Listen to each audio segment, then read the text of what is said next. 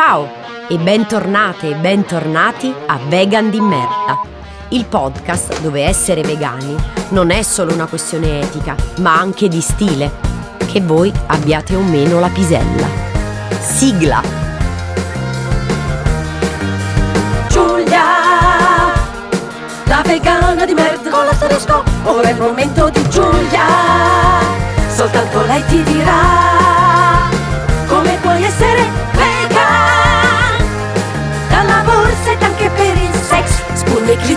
profumo, tu non sai quante ne sa, quante ne sa, la vegana di merda con l'asterisco.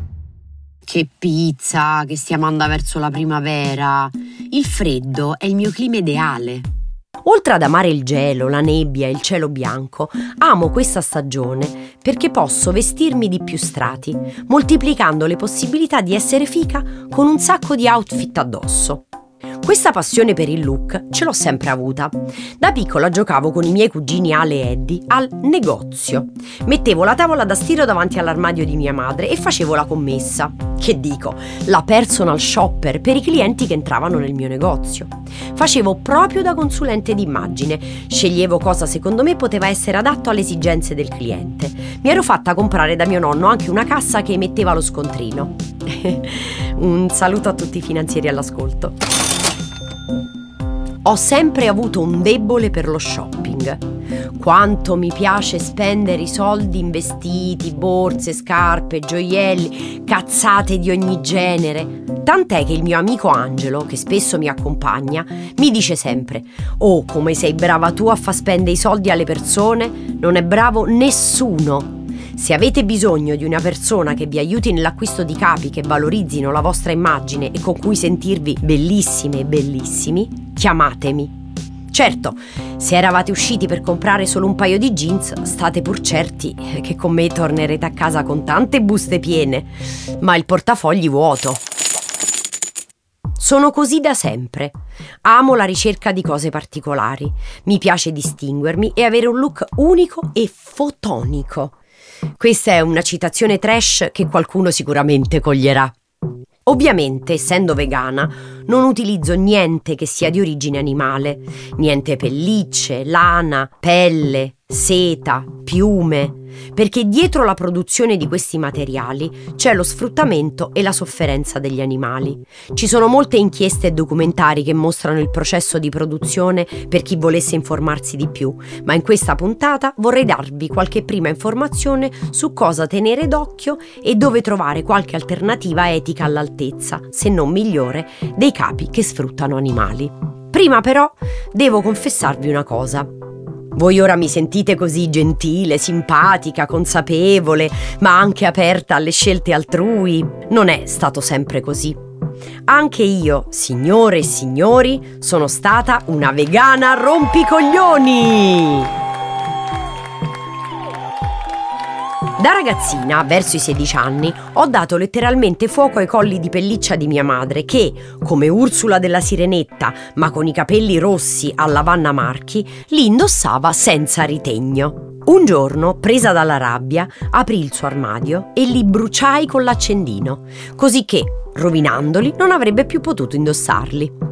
Ovviamente oggi non farei mai una cosa del genere perché atti così violenti non portano a nulla se non ad uno scontro inutile che rischia solo di tenere ancora più ferme le persone sulle loro posizioni. Piuttosto ho cercato di spiegare a mia madre da dove provenissero le pellicce e le ho fatto prendere consapevolezza. Le ho insegnato in prima istanza a leggere le etichette che indicano di che materiale è composto l'articolo che sta acquistando. Vi può essere utile sapere che sul sito animalfree.info esiste una lista di marchi che non utilizzano nemmeno inserti tipo il La Pen, la pellicetta morbida dei conigli o le etichette di cuoio dietro al jeans o percentuali di lana o seta nel composto dei materiali, ma anche brand che non utilizzano coloranti di origine animale. Il rosso, per esempio, potrebbe derivare dalla cocciniglia, un colorante estratto dal corpo e dalle uova di un insetto sudamericano.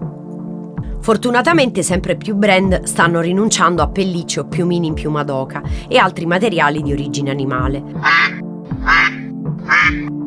Per farvi altri esempi di brand che producono capispalla 100% vegan, ci sono le pellicce stupende di Giacche, scritto J-A-K-K-E, che ha anche una linea di maglioni in poliestere riciclato stilosissima, i piumini sintetici di Save the Duck, i cappotti elegantissimi di Vegan Tiger e per le persone più ricche all'ascolto ci sono le bellissime collezioni di Stella McCartney.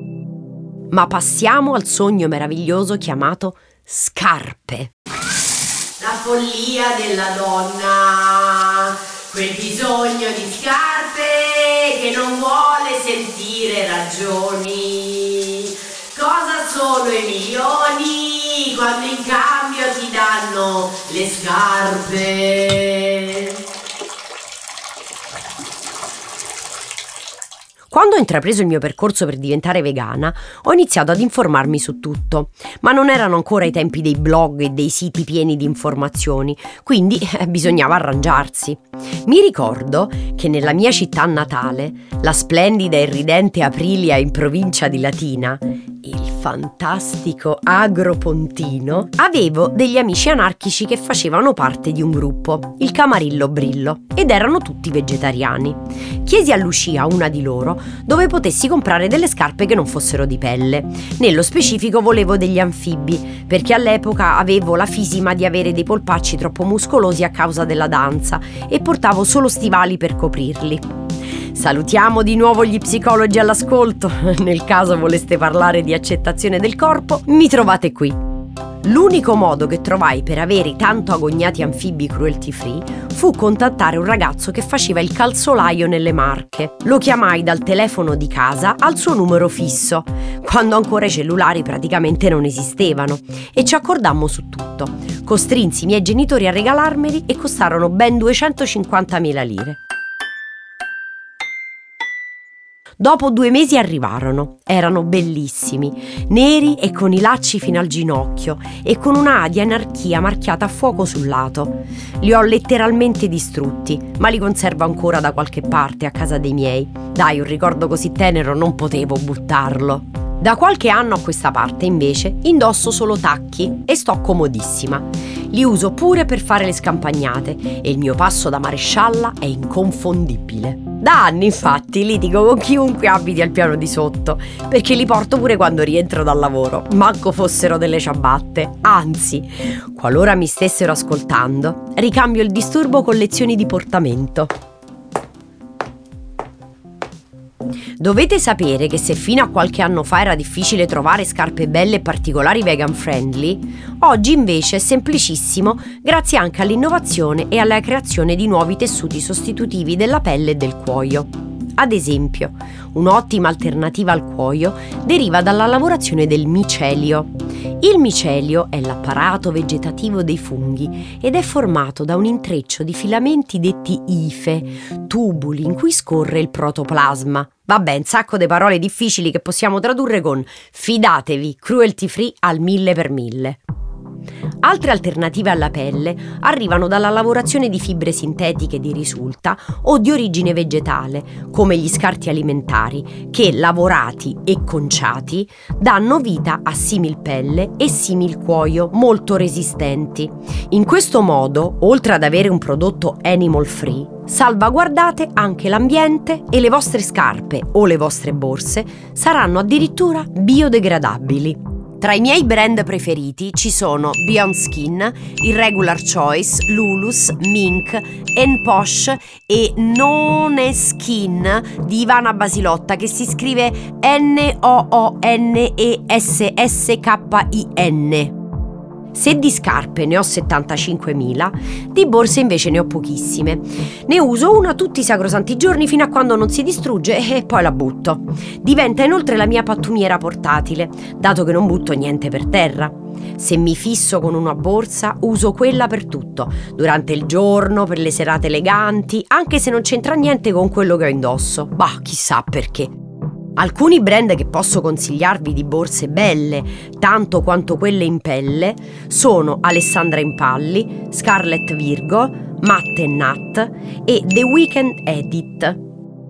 Ok, vi ho dato un sacco di informazioni in questa puntata e probabilmente vi sta esplodendo la testa. Oh, pure a me, eh, ve credete. Quindi, per farla breve, lo stile di vita vegano elimina tutto ciò che contiene lana, seta, pelle, piume, pellicce, cuoio, ma si possono usare un sacco di altri tessuti, i materiali sintetici come nylon, PVC, poliestere, il cotone, le fibre di nuova generazione derivanti dalla lavorazione degli scarti alimentari, la similpelle, le fibre create con le bottiglie di plastica riciclate, utilizzate spesso per creare una sorta di lanetta per le imbottiture. La cosa importante da fare quando acquistate qualcosa è sempre leggere le etichette. Lì trovate tutto quello che vi serve per una scelta consapevole. Per chi sta iniziando adesso questo percorso o chi è già avviato ma nell'armadio possiede ancora alcune cose che non sono proprio in linea con questa scelta, consiglio vivamente di non buttare niente, ma di continuare ad utilizzarle fino a completa usura o regalarle a qualcuno se proprio non vi sentite onesti con voi stessi. Ma ricordatevi sempre che essere vegan è una scelta intima e di consapevolezza quindi non cedete alle pressioni di chi cercherà di farvi sentire sempre in difetto, anche perché se siete vegani il pelo nell'uovo non lo troverà sicuramente. Alla prossima puntata! All'interno di questo podcast sono presenti e sono stati citati brand che al momento della registrazione non hanno rapporti commerciali con noi. Oh, poi se volete siamo qui, eh? Cioè, non è che ci tiriamo indietro se ci volete da due spicci. Vegan di merda è un podcast scritto e ideato da me, Giulia Diana. Hanno collaborato come editor Chiara Galeazzi, come acting coach Maria Beatrice Sinigaglia. La sigla è composta da Maria Beatrice Sinigaglia e prodotta da Fabio Brignone, il carino. La sonorizzazione è di Marta Blumi Tripodi. È un podcast prodotto da Dopcast.